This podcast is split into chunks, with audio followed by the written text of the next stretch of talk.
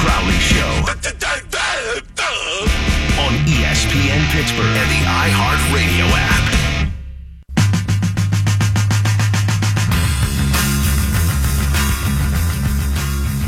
Breaking news! The Steelers are listening to offers for Martavis Bryant. What? I know. Martavis Bryant. I know. Offers? Offers. They're listening? That is one of my favorite things during draft season or trade deadline or the off season. When you hear they're listening. Oh, so it means that they are answering their phone. Give me a break. Yeah, what's it go like this? Like, hey, you, I'd like to talk to you about Mar. No, no, no, no, no, not listening. They're not, not- listening. uh, not, not listening, can't get mad, not listening, blah, can't blah, get mad, blah, not blah, listening, blah, can't get blah, mad. Earmuffs, earmuffs. I don't know what you're supposed to do. God. The appropriate thing to report would be that teams are calling the Steelers about Martavis Bryant. It's the same thing. Oh, this team is interested in Le'Veon Bell. This team's interested in this guy. Well, of course they're interested in Le'Veon Bell. Have you watched the tape? Anyway, it's draft day. We're a couple of days away from none of this stuff mattering at all. All this nonsense is being thrown out into space. Joining us now to discuss is John Ledyard, who covers the NFL draft for FanRag Sports. He is badass. He's a good dude. John, hello. Hey guys, thanks for having me on. I appreciate it. No, thank you. Are you excited to get past all the bogus reports that are out there right now and just sink your teeth into 8 o'clock tonight when the brownies are on the clock? Oh yeah, I mean it's something I look forward to every year. Obviously, it's a culmination of a lot of months of work and analysis and thoughts, and you know hearing things and who's right and who's wrong in the end. You know, I think that's what it's all about. But you know, it's fun. We hear all the rumors and we we we chase these you know these kind of storylines that, that we're not really quite sure about. And you know, if Mayfield goes number one, that'll be one of them. The whole Josh Allen, Sam Darnold thing, and then ended up you know being fooled by it. But it's part of the fun, right? Yeah, I suppose it is. And you have to deal with it more than I do, so I will take your word for it. Before we get into the Steelers or who could be sitting there at 28th in the draft, or if the Steelers would be willing to move up in the draft or back in the draft, all that nonsense, quarterback. Who are your top four guys? Who are the four that you say in order? All right, this guy's going to clearly be better than this guy. Josh Rosen's my QB one uh, quarterback from UCLA. Uh, Baker Mayfield number two. Sam Darnold number three, and uh, number four for me is actually Lamar Jackson. I just think Yeah. you know, Josh Allen's a ways away. You know, he, he needs the right landing spot. He needs to be able to develop. Uh, you know, he doesn't. You know, everybody talks about him being smart off the field, and but it just doesn't show on the field. Like his decision making, his mental processing, the way that he sees coverages and pressure. You know, he's just he's a very risky pick. There's almost no press. I think there really isn't a precedent for a player with his statistical profile or kind of analytical profile that that does well in the NFL. And I'm not a huge numbers guy, but I certainly buy into all that, especially when you put on the tape and you see, yeah, I mean, guys have a strong arm. We've seen so many guys with strong arms come and go. You know, that's that's the icing on the cake of a quarterback evaluation. You need, you know, the stuff that really matters: the consistency, the accuracy, the ball placement, decision making, mental processing, movement in the pocket under pressure, all of that. Uh, that's really where quarterbacks are won and lost, and that's where I think Josh Rosen and Baker Mayfield and Sam Darnold to a degree, you know, an ascending prospect. I think uh, that didn't really get much better last year, but I think a lot of teams see has the potential to get a lot better in the NFL. Um, you know, I, I get the promise and the intrigue with him. Uh, I would be excited about him if I were a team, but the landing spot's going to be big for him. Does Sam Darnold look like a guy who's going to get fat one day? a lot of people say that. A lot of people say he's a punchable face. I don't know why. I think it might be the fact he's he's a little heavily jowled, right? He has a, he has a, he has a thick cheek, the high cheekbones. Maybe that's why. It looks like a kind of face that if you punched, it wouldn't hurt your hand all that bad. So Right, maybe yeah, that's it. Cushiony, Yeah. pillowy. Unlike you, John, with your chiseled jawline. Uh, John Ledyard joining us here, Fan Rag Sports on the Crowley Show. Uh, John, who's the best prospect in this draft? And in fact, who are the top three for you? My top three guys are Quenton Nelson, uh, Roquan Smith, and get ready for this one. Uh, Derrius Guice is my number three overall. Holy hell's that Yeah. a take? Yes! I have him over Saquon Barkley on my board. Um, you know, to me, when you evaluate running backs, you better have a guy that can do it all. And to me, Guice is that guy. You look at him as an inside runner, running against stack boxes, running with power, but also the instincts, the natural instincts. Put on the tape of this guy. He just finds crevices that aren't there. He is just so consistent. His vision, his feel for the game is so good. Barkley has more highlight reel runs, He also ran against much lighter boxes, which is totally fine. Nothing wrong with that. But a lot of his runs and a lot of his big producing games, Iowa, for example, where he had like 220 yards, watch what he did in those games. He bounced the run outside, and if guys could not match him athletically, he gained a ton of yards, and, and that's how he got a lot of his production. In the NFL, it's a lot harder to play out of structure that way. Stylistically, Barkley is kind of similar to Reggie Bush. The the difference is he's way bigger. He's like 30 pounds bigger. Right. I wish Barkley ran like he was 30 pounds bigger. I still think that's something that can happen for him, but he just is not a physical running back. I think that that matters. I'm not saying he's soft. I just don't think that's his preferred style of play. This guy out athleted people his entire life. To learn to play a more nuanced way at a position that requires nuance in the NFL, you know, it, it requires something. You have to change your style of play. That's not easy to do. As a as a receiver, as a guy who gets outside, as a guy who can flex and do all kinds of things like that, Barkley's a perfect fit for today's NFL. But there comes a time where if you take a running back in the top ten, you want that guy to be able to carry your team 20, 25 times a game, and you want him to be able to do those kind of things. Is that Barkley? Can he run inside to that degree? That's where I would have questions about him. I love him as a prospect. I just think the whole generational best back ever, you know, type of conversation is just out of control. And to me, I think Guice will end up being the better pro.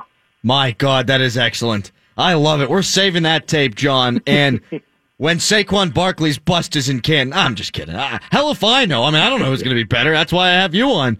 Uh, I mean, he's seventh on my board, so I still like Barkley a lot. I just would have Yeah. trepidation about him in that way. do you think Guice might be around when the Steelers pick at 28th? And if he was, would you take him? Yeah, so I'll drop some scoopage for you because you're my boy. Uh, you know, the Steelers' interest in Guice is very, very real. Uh, it's 100% not fake. I know, I, I think I first reported it, but um, a while back, but some people thought maybe it was smoke screen to leverage Bell and things like. You know, I know, I don't think so. Oh, this team, I think he's the only running back they really consider. I just think they love him, and I don't think they care about you know the fact that there's you know immaturity. Maybe, but hey, would you take a prospect? I mean, this guy doesn't drink. He doesn't do drugs. He doesn't party. He doesn't do any of that stuff. He likes video games, you know, stuff like that. You know, I think that he could manage his time better, things like that. That's concerning for teams. But we're not talking about anything like major here. So I think that that's maybe where the concern is with other teams. I don't think Pittsburgh will be scared off. If I had to venture a guess, and I, I have some level of information on this, obviously not to the level that people inside that room have, I would say that Derrius Guice is one of the highest players on the board. That doesn't mean necessarily that they'll take him if he's there, but I think they would feel very strongly about Derrius Guice if he were on the board. It would depend who else is there. I think Van Der Esch is another guy that they really would like. I just don't think he gets there unless I know the Steelers. Somebody said the other day, I forget who reported it, you probably know, but that they wouldn't be scared off by the neck concerns with him. I think other teams maybe would be. Uh, we'll see what to what level that affects his stock. But if that's not a concern to teams, he won't be there. So my guess is it comes down to Guice, Jessie Bates, Justin Reid, and Rashaan Evans for the Steelers at 28. Now they could move. There's no question. I think down would probably be more likely than up. Although I would love to see them move up. I just you know there's not a ton of precedent for it with them. Um, but I, I think that those will be the players that they entertain, and I, I really do think they know that there's not much chance of seeing guys again if they because Philadelphia also loves them, you know, and this is even if he gets there because Washington's been on him and Seattle's been in on him as well. So, but there's definite intrigue there with guys. Couple of things there. Uh, Dulac's the guy who reported on Van Der Esch. And secondly, I would never hang out with Derrius Guice. Doesn't drink, doesn't do drugs, doesn't go out. The guy just plays video games. I mean, this guy. I let keep Le'Veon Bell around forever. That's the kind of guy I hang out with. Uh, John Ledyard joining me here on the Crowley Show. Of all those guys that you just mentioned that could be possibilities at 28 for the Steelers, what's your best case, and who's a guy that they might take that you'd be like, oh God, that sucks. Best case, I think, you know, in terms of for the team, immediate impact type of player who's going to matter in a position of need. To me, I think it's Justin Reid, the safety from Stanford. I mean, this kid, terrific person, by the way, uh, terrific interview. Um, one of the smartest kids. He's actually like literally a genius. Um, you know, computer coding, all that stuff. You know, he, he, he speaks several different languages. Um, just an incredibly smart, well, well-spoken kid who loves the game. Would sit with his coaches, you know, study as much as he possibly could for every opponent, uh, was kind of the quarterback of their defense, even as an underclassman, you know, communicated at a high level, played seven different spots on Stanford's defense, you know, both corners, uh, both safety spots, nickel dime and the X position, which is like a linebacker spot. So, you know, versatile kid. He played a lot in the slot this past year at Stanford, but I think he has the traits to play single high where Mike Mitchell played as a free safety. Uh, and he did that a little bit too. The Notre Dame game, Stanford played. You know, he made a nice pass breakup from a single high spot. Notre Dame didn't throw the ball very well this past year, but you know, he was in good position, looked good on that tape. So, you know, I think that he's a guy that could project to that role. I would love to see Justin Reid in Pittsburgh. I would love to see Rashaan Evans in Pittsburgh. I mean, he's a hammer. I think he's good enough in coverage. He's not Ryan Shazier in coverage, but he's good enough there. He could potentially replace Vince Williams if Vince doesn't play great this season. Uh, you know, he's the kind of mentality guy the Steelers would love to have. Super physical, very good run defender. Um, so I think he would be great in Pittsburgh. Um, you know, I don't know that out of those names, anybody they could mess up with. The guy that I would be concerned about in taking the the intrigue with Mason Rudolph is also very. Oh yeah. And, and if he's on the board, you know, I know from talking to people in Rudolph's camp, they feel like the Steelers are one of the teams that really likes him. You know, they feel like other teams do too. The Chargers are one, the Giants are one, potentially moving back in uh, to the first. But they think the Steelers really do enjoy Rudolph. Now the Steelers do tend to give off that vibe. Tomlin's very positive. From talking to people, it seems like everybody always thinks the Steelers like their guy. There obviously there's some level of priority here for Pittsburgh, but I definitely think Rudolph would be a person of interest if the board was kind of depleted uh, at that point, and you know Guice was gone, and Evans and Vander Esch, and maybe Reid. You know, will they reach for Bates? Or they try and trade back? A lot of people have Bates in the second round, um, so I think Rudolph could be could be an option for them. They could also you know dangle that spot and say, you know, if you want to get back into the first to get Rudolph, you know, Broncos or Giants or whoever doesn't take a quarterback, you know, early in the draft, if you want to get back into the first, here's the pick. You know, give us this, this, and this, and you can have your quarterback with a fifth year option.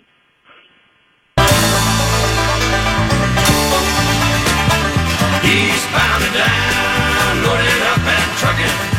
Are we gonna do what they say can't be done? Breaker Breaker 1 9 got a 20 on a Road Ranger in full colors, cuffing and stuffing guilties who are riding dirty in the granny side of 279 by McKnight Road. Come on back. Flares are blaring, so check your tail and avoid that bail. 412 922 2874. You see a Miss Piggy, Mama Bear, Baby Bear, Papa Bear, Bear in the bushes, or a bear in the air, you give us a holler and we'll get you home without that extra freight. Keep your shiny side up and your skins on the ground. Eastbound and down, John, what's Cleveland going to do with the first and fourth, and what should they do with the first and fourth?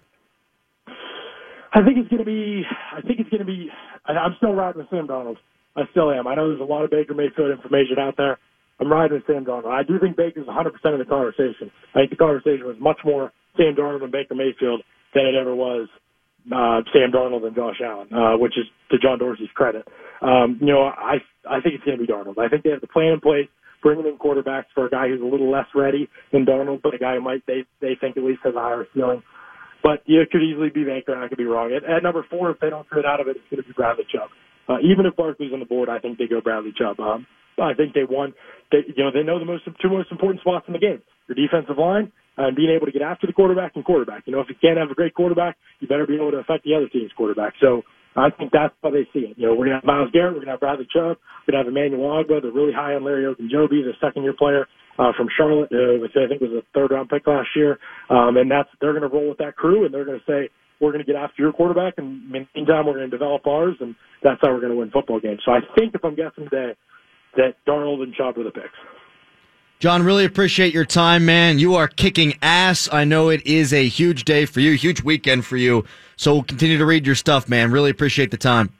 Awesome. Thanks, guys. Appreciate you having me. Thank you. There he goes. That is John Ledyard from FanRag Sports. You can check him out on the Locked On NFL Draft podcast.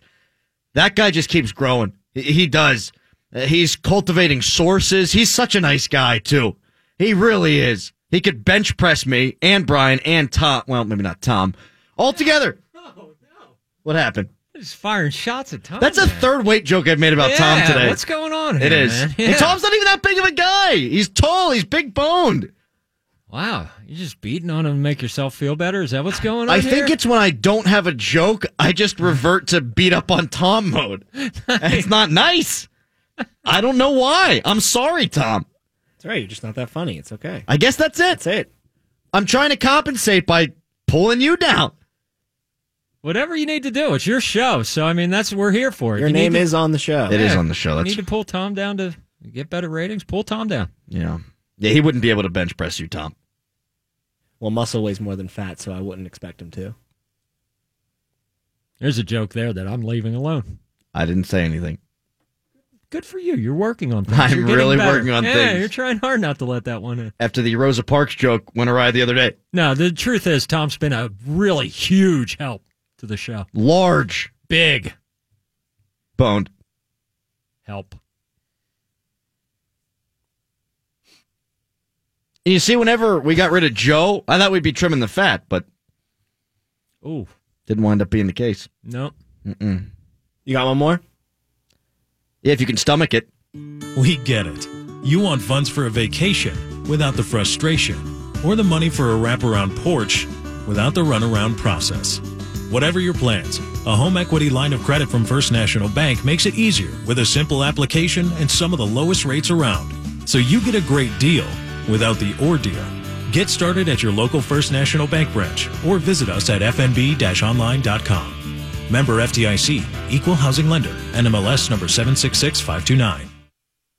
I think it's just been my own battle with weight. It's because it's getting warm out and you're like kind of seeing beach season coming up. And I'm not, You're I'm not, there yet. there are you? yet. Yeah. That's not there. See, you don't have to take Tom out for that though. I don't. I mean, he's kind of big. I like his body, though. The f-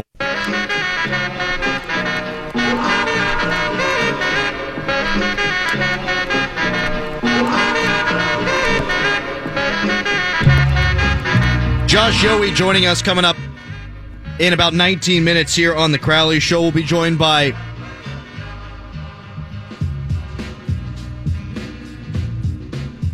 Hitchhiker Brewer coming up at 6 till 7 o'clock. Very excited about that. Sorry, I had pretzel stuck in my throat. Still stuck in my throat. I never eat during the show. I was doing it just to tick Tom off. He's always trying to eat. That guy, Tom. Anyway, before we get to the hockey talk and before we start slanging back beers in the final hour of the program, I got to come to the defense of Josh Allen. And I can't believe I'm doing it because this usually is not where I stand on these types of things. If you don't know what happened, Josh Allen, as a teenager, 16 years old, sent out some bad tweets using the N word. Now, my untrained eyes say saw that they were song lyrics. Now there was one where he said white ain't right, and that ain't right. You can't be saying that, man. But he was 16 years old. So first things first, never put anything in writing. My dad tells me all the time, never put anything in writing. If you're going to excoriate someone, do it to their face. If you're going to make fun of someone, do it to their face. Now, these aren't nice things to do, but if you're going to say something stupid, make sure that you're not putting it in writing where it can totally come back and hit you in the face years later. Number two, I think it is wrong to judge people for past transgressions when they were in high school. It doesn't make what he did right. I don't support that whatsoever. I'm always Team Snowflake. I am always one of the offended and never one of the offenders. Always, always, always, always. That is the side that I fall on. But I have to defend the young people here. I do. The criminal justice system doesn't try people as adults if they're under 18. There could be extenuating circumstances, sure. But if they're not going to, then why should the court of public opinion? Did he use the N word? Yeah, that's bad. Uh, don't do that. I don't. You don't. You shouldn't. He did. But he was also a kid. If a team wants to use that as a reason not to draft him, I would understand that because you have to bring him into a locker room and he's going to have to assimilate with a bunch of different cultures, and I get it. But screw Yahoo for making this a story. Kids do do stupid things. Kids say stupid things. And I think Josh Allen was being stupid more than he was being racist. I think this is born and bred of stupidity and a kid who didn't know that he wasn't supposed to say what he was saying. To be a racist, you can do it accidentally. You can. But I think more times than not, that racism is born from deep seated bigotry and hatred in your heart. I get the sense that Josh Allen is not a deep seated bigot. I get the sense that Josh Allen doesn't have that hatred in his heart. I think he was being a stupid kid, and he did it in a stupid fashion by being stupid and putting it on Twitter. Don't use the N word if you're white. Don't. Don't put it in writing. He's learned his lesson. He's a kid. He was a kid. He was 16 years old. When I was 16, I once stole a shopping cart from CVS and rode it down my street. Statute of limitations probably covers me there, right? Then we set it on fire. There's a video on YouTube, and I haven't told Tom or Brian about this. I wonder if they'll find it at some point. Of me, drunk as a skunk, drinking lemonade out of a toilet so he could make it look like I was drinking urine. It was a dare. Yeah, it's on YouTube. I did stupid things as a kid. I once got high and then was sitting in the passenger seat of my friend's car. He was sober. And I threw a cheeseburger out the window at a stranger. It missed, thankfully. I was an idiot. I once encased myself in jello in a bathtub because I said I could. I've jumped out of windows. I've driven not wearing a seatbelt and gasp, ridden a bicycle without a helmet. Oh, the humanity. Now, obviously, these things pale in comparison to Josh Allen using the N word. But it was all stupid. This guy's stupid. And if you don't want to draft him because he's stupid, I get it. But stupid and racist don't have to be the same thing. If you call someone racist, that sticks with them forever. If he's on the street corner yelling at people, if he's walking into homes and saying, you're a bleep, you're a bleep, you're a bleep, that's racism. If you want to be offended that he used the N word, I totally understand. It's not my place to tell you that it's not offensive. But I'm also telling you that Josh Allen did that out of stupidity, not knowing it was wrong, more so than he did by having any hatred in his heart. Now, I wish you wouldn't judge me at my worst. I wish you wouldn't judge me at my best because real humanity comes somewhere in the middle. I'm guessing 99.9% of all kids under the age of 18 have done something stupid. Maybe many things. People grow up, they change. Now, if Josh Allen was on the street corner, like I said, you don't draft him. He'd probably wind up in prison someday. But he was acting all hard in high school on Twitter. Wow, he's got to be the only one. Shame on Yahoo for outing a dude's tweet six years after the fact, the day before the draft. The day that could be the best day of his life. Seriously, F that. What happened to journalism? That's what passes as journalism now? With social media, nothing is secret anymore, but why do credible news outlets feel like it's their responsibility to cover affairs and break stories of minors acting a fool? Same thing happened with Donte DiVincenzo. He's the guy who played for Villanova, scored all those points, beat Michigan. Bunch of journalists dug up crap from when he was in high school, too. They made him answer for his past transgressions. He was a kid. It was a half decade ago. And now you've ruined the best day of his life for things he probably wishes he could take back and couldn't. Shaun White seems like a douche. The lawsuit against him had been filed a year before the Olympics, yet people only reported about it after he won the gold medal. Again, I'm not necessarily defending all of these people, although it might seem like it.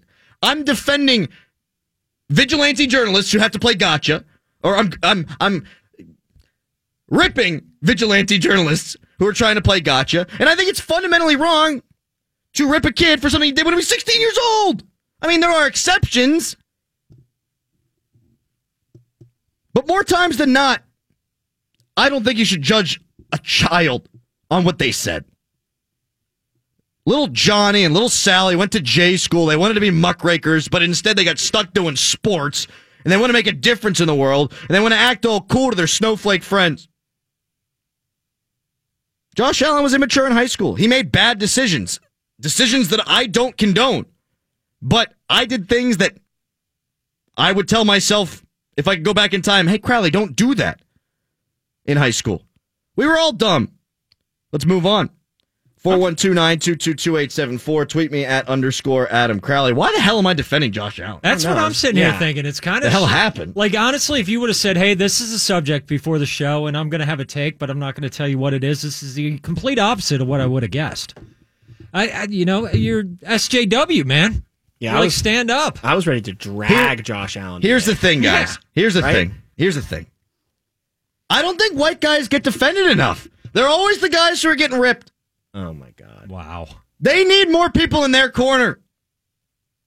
Obviously, I'm joking. I don't know. Oh, are you? Are you sure about that? Nice I had disclaimer to make there. sure me and Tom are looking at each other like, is he being sarcastic? No, I'm SJW. I'm social justice warrior. I don't know what happened. I woke up today. I was all pissed that people were trashing Josh Allen for something that happened six years ago. Uh, He's a kid, an idiot, dumbass, stupid kid. But he was a kid. I'll tell you one thing that'll come out of this, and this is this is absolutely put a lock on it. Throw your Is money this- down on it. Wait this a second. is going to happen. Wait a second. Wait a second. Are you breaking news today on the Crowley Show?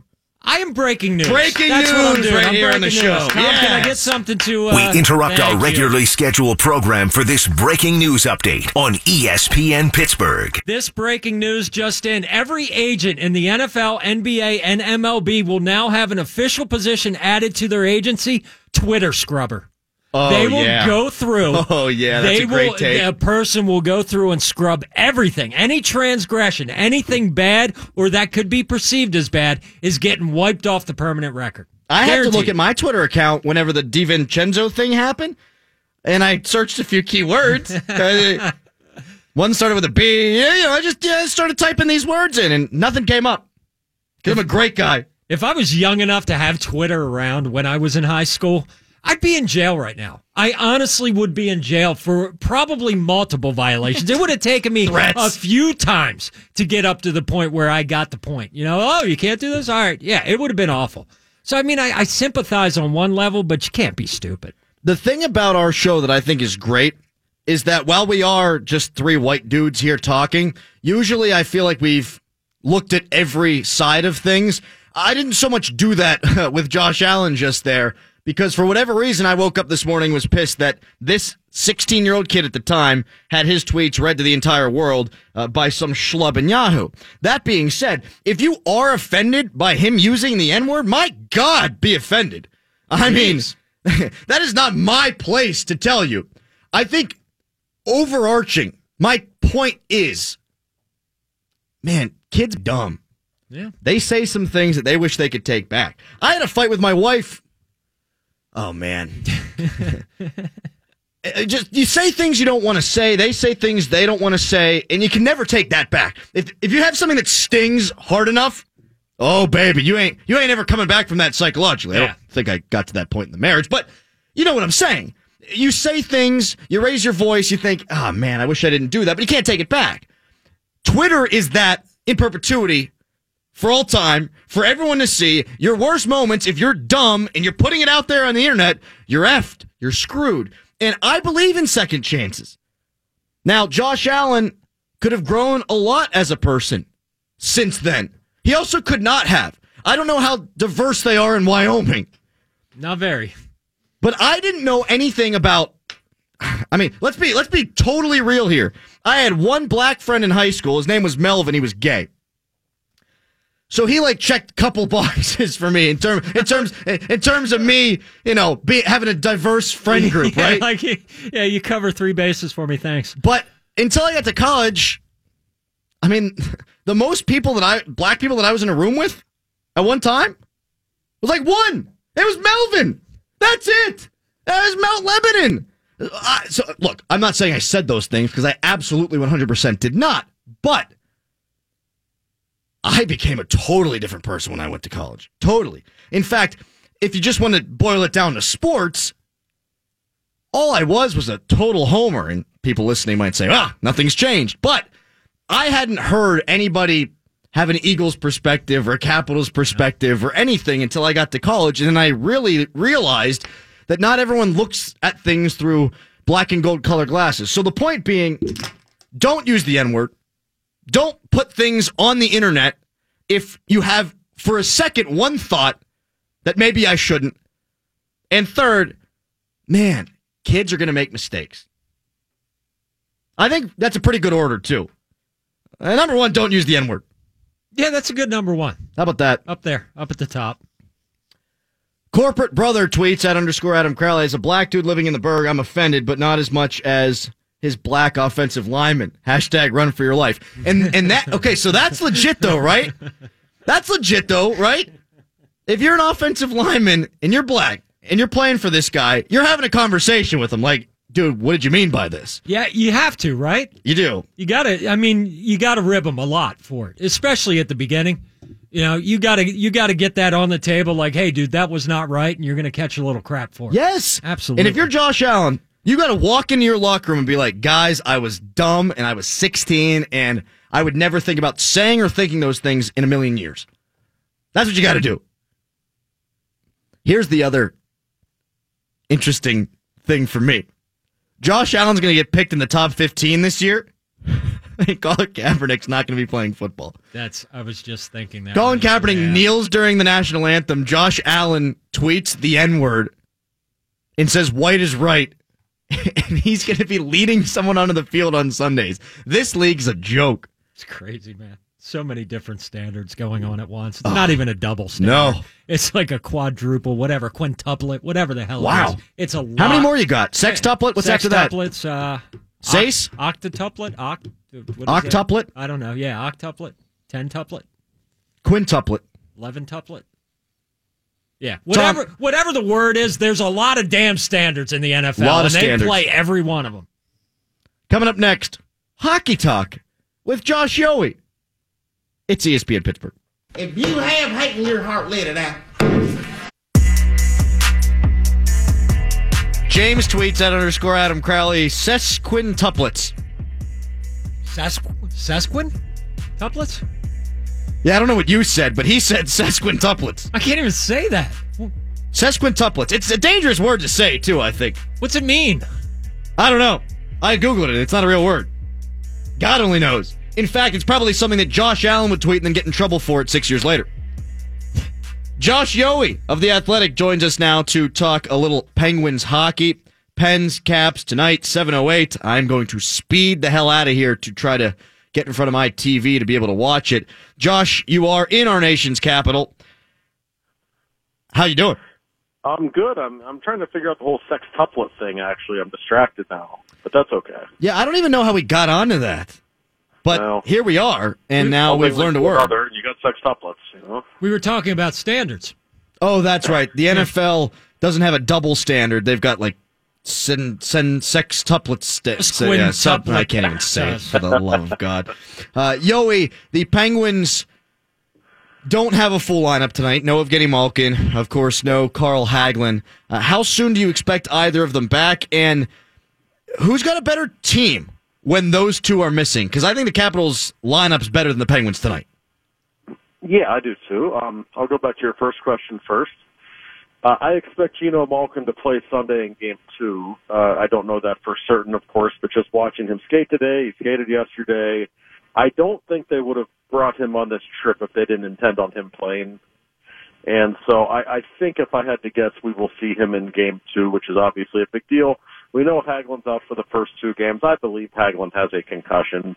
So that being the case, you know, it's tough to say exactly when he will be back. But with Malkin out, yes, of course it's advantage capitals on paper. It absolutely is. Um, but it's also, I think, psychologically interesting for game one. If the Penguins lose tonight without Malkin, it's no big deal for them. If the Capitals lose tonight with Malkin out of the lineup, with the game in Washington, to me, that's a huge deal for them. So this is a much bigger game for Washington tonight, I believe. Well, let's examine that a little bit because I know the narrative nationally seems to be, oh, there's not going to be as much pressure on the Capitals this year because they don't have quite as good of a roster as they've had the last two years. Uh, they're not the behemoth that we've seen. But I think internally, the pressure's still on them. And if the Penguins can find a way to win one of these first two in Washington, then I do think that that starts to weigh on them. Well, of course it does. Uh, yes, that is the narrative. The uh, you know, they, they lost a lot of players last summer. They're not as good on paper. You know, the poor Capitals. Woe is me. You know, maybe this is finally the year, and maybe it is. I I wouldn't be shocked at all if the Capitals win this series. I mean, I, I do think the Penguins are vulnerable in some ways, and Malkin is hurt, and the Capitals are a very good team still. So that's all true. But to, to suggest that there's no pressure on the Capitals really isn't true. If there's no pressure on anyone in a way, it's the Penguins. They've won the last two Stanley Cups. Right. Um, their legacy is not on the line here. The Capitals' legacy, it seems like, is always on the line when they're playing the Penguins. So of course there's still pressure on them, although maybe not as much because I just think on paper they're not quite as good as they used to be. Josh, how do you view the performance of Braden Holtby in the playoffs against the Penguins the last two years? You know, I never thought he was awful. I thought he he was just okay, and they needed him to play like a star in those playoff runs, and he didn't. Uh, especially the one two years ago in 2016. Well, Matt Murray had barely played in the NHL, and he badly outplayed Holtby. And that's not to say Holtby was awful. I wouldn't say the Penguins have broken Holtby in the playoffs, maybe the way they had Bobrovsky or Lundqvist the last couple of years, but they got to him enough, and they've made him look ordinary. I think that's been the point. And Right. if he continues to look ordinary against them, I don't think they can beat the Penguins. I think he clearly needs to outplay Murray to win this series. How do you think Murray's game has started rounding into form? Do you think he's getting closer to that guy? Because he played better than he did in the regular season in that first series, but I don't think he was very good at all in the final game of the series. And that's the issue. I, I thought in the first five games he was really good. Yeah. Even that game two loss when they got blown out, and game four, or uh, game five when they lost, I, I didn't think he was bad in those games really. Uh, game six, he was really bad, especially that fourth goal when Mike Sullivan was very close to pulling him. Uh, we from the press area in Philly, we could we could look down the runway toward the Penguins locker room, and we saw Casey DeSmith stretching and getting ready. So and Sullivan even admitted after the game he was very close to yanking Murray. So yeah, it's tough to say what kind of form he will be in tonight, but you know the thing about him, he doesn't really jump off the page at you with his physical attributes. But for, especially for a 23 year old guy, Matt Murray has a mental toughness about him that is rare. It is. There's no question of he he has that ability to shrug off a bad outing and go go back out there and find himself. And you know, I suspect he will play well. But uh, yeah, his, his play, much like Holtby's, is kind of a mystery entering this series. Josh Yohe, the athletic, joining us here on the Crowley Show. How do you defend Ovechkin? And not on the power play because, I mean, it's, it's almost indefensible. Uh, well, we can get into that in a moment. But five on five, are you deploying Chris Letang against him as much as possible? Yes, and I will tell you why. This isn't a knock on Ovechkin or Letang, who are both great players, but I don't think we would consider either of them real cerebral players. uh, uh, take take that however you will. Uh, they're both just awesome physical talents, and I think with Chris sometimes, and especially this year for whatever reason, we have seen him, you know, make a lot of mental errors, a lot of blown assignments, a lot of just, you know, going to the wrong spots for curious reasons. In this series, you know, Mike Sullivan could pretty much say, Chris, you're on the ice every time number eight's on the ice for them, and you get in his face every time he has the puck because he's not looking to pass. And, and the great thing about the matchup is, Letang at this stage to me is a better skater than Ovechkin. I don't think Ovechkin's Yeah. going to burn him one on one very often. So that lets Chris be really aggressive with him and just get right in his face and dare him to try to skate around him because that's not really Ovechkin's game. Ovi just wants to shoot the puck, and and Letang usually plays pretty well against him. And it's absolutely a matchup worth watching. The Penguins don't want Schultz out there against him, even though Schultz has been really good. But he's just not a real powerful guy, and Ovi's going to push him around a little bit. And you don't want your third pairing out there against him ever. So yeah, it's Chris Letang's show in this series, I think, to some extent. Yeah, I think so too. And as for the power play, Josh, I mean, what do you do? I mean, is it all about zone entries and goaltending and it's a little bit of luck, I, I suppose? Yeah, I mean, listen, this is a great power play. It really is. It should be even better than it's been this season percentage-wise. Um, you know the drill. Nick Backstrom's going to set the table. And he's one of the best playmakers in hockey, and he's got three right-handed shots that can all absolutely blister the puck. It's not just Ovechkin; it's also T.J. Oshie and John Carlson, and it's a unique power play because you have so many right-handed guys taking one-timers. You just don't see that very often, and they're all gifted goal scorers. Um, I will give you the obvious cliche: stay out of the box. Yeah. That will help. And they need to be aggressive with this group and not let them set up because when these guys get set up, much like the Penguins power play, when they get set up, you're kind of at their mercy to some extent and you're asking for trouble. The TJ Oshie line scares me too. If I'm a Penguins fan, Josh, uh, Nick Backstrom uh, has moved down to that line. He's been there this season. Uh, TJ Oshie seriously nursing uh, an injury, but he's been really good. He was good in the playoffs. Uh, I think he's a hell of a lot to handle, and it seems like that's the line that can monopolize the puck, that can hem you in a little bit. And I worry now without Malkin being in there, without Hagelin, and the Penguins not having that second line, that that might be the line that does damage if Crosby's taking the brunt of the Ovechkin minutes. Yeah, it might be. And Oshie always plays well against the Penguins. Always. He has been a thorn in their side ever since he came to Washington a couple of years ago. Uh, yeah, it's a concern, especially with Malkin out of the lineup, like you said. I believe the Penguins want Crosby to go head on head with Kuznetsov and Ovechkin. I think that that's ideally what they want. But yeah, that means it's probably up to Derek Brassard to to go head to head with Nick Backstrom, and it's not that Brassard can't, of course. But I do feel like Brassard needs to elevate his level of Yeah. play a little bit. I I don't think he's been as disappointing or as underwhelming as some people think since he's been acquired, but I don't think he's been a huge factor either. And this is one of the reasons they got him for moments like this. You know, Crosby or Malkin are going to get hurt at some point, and he's the kind of guy who can obviously slide in and fill those minutes. And uh, he's in the spotlight tonight, no question. Last couple of things for Josh Yohe here on the Crowley show. How much do you like what that line's been able to do, the Brassard line? Because they haven't, well, aside from Rust, been finishing, but I, I've seen Brassard grow. You just alluded to that a little bit, but I, I thought Sheary had so many chances uh, over the last couple of games of this series. He wasn't burying them, but I think that line's close to maybe doing something great. Yeah, I can tell you. I think Mike Sullivan thinks he found something with that line, and I think he might be right.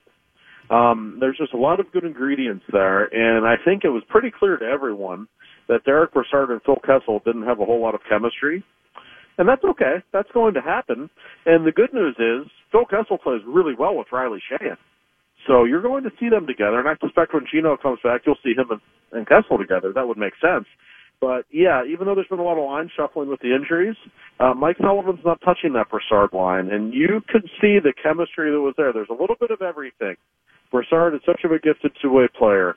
Um, Sheary is highly skilled and fast, and, and Rust, you know, plays kind of a tough game for a smaller guy, and he brings the speed element too. So there's a little bit of chemistry there, clearly. And one of those lines, you know, someone other than the Crosby line, especially with Malkin out, needs to contribute at five on five, and that's probably the first place I would look on that line. Josh, really appreciate your time. As always, man, have fun in the nation's capital. Enjoy some hockey, and we'll talk soon, I hope. All right, buddy, you got it. Take care. Josh Yohe of The Athletic. They're as good as it gets. I think Pittsburgh is just swimming with great hockey people. Mackey's great. Yohe's great. Metzer's great. I don't know about that Rossi guy. Who? Pittsburgh Hockey Now's doing a great job. There are so many great sites, so many great people who know the sport. I think Mike Prisuta does a great job of the DVE morning show. Madden's pretty good. I mean, I'm better, and what are you going to do? But I, I think this town has so many great hockey commentators that really you should all be smarter than you are. I don't understand how you can still not get the game. And especially when you go to another market, there's a lot of dumb hockey content out there. The markets that aren't into it as much as they are here. Like it's funny, you get guys who are covering hockey who really shouldn't be covering hockey. No, I was in Columbus a couple of years ago, and they they're not there yet. they're they're still learning. They're they're trying to develop some depth there, and they don't quite have it. Coming up next, Andy from Hitchhiker. He is the head brewer. We are fired up to drink some beer. It's drafts on draft day. It was an accident, but it worked out real nice. It's Crowley Show. Hi, Tom Bodett. If Motel 6 were an article of clothing, it would have to be a pair of jeans. Nothing that would bedazzle a fashionista, mind you. Just a comfortable American classic that would rather have more in the pockets than on them. That's Motel 6. Nothing fancy, just a clean, comfortable room for a great low price. And with the money you save, you can maybe get yourself a jean jacket, too. See you at the fashion show. I'm Tom Bodett for Motel 6, and we'll leave the light on for you. Book online at motel6.com. So you guys really think I'm getting fat? I mean, a little. I don't know if you're getting. I think you've been there. Oh no! Are you eating again? What? Just, it's a nervous habit. Dude, you okay? seriously, uh, after being Come called on. fat, you have a pack of crimpets. Come on. Really? What the hell's a crimpet? Come on, look. It's one of them little butterscotch What- things can with the icing on it. beating me It's up? tasty.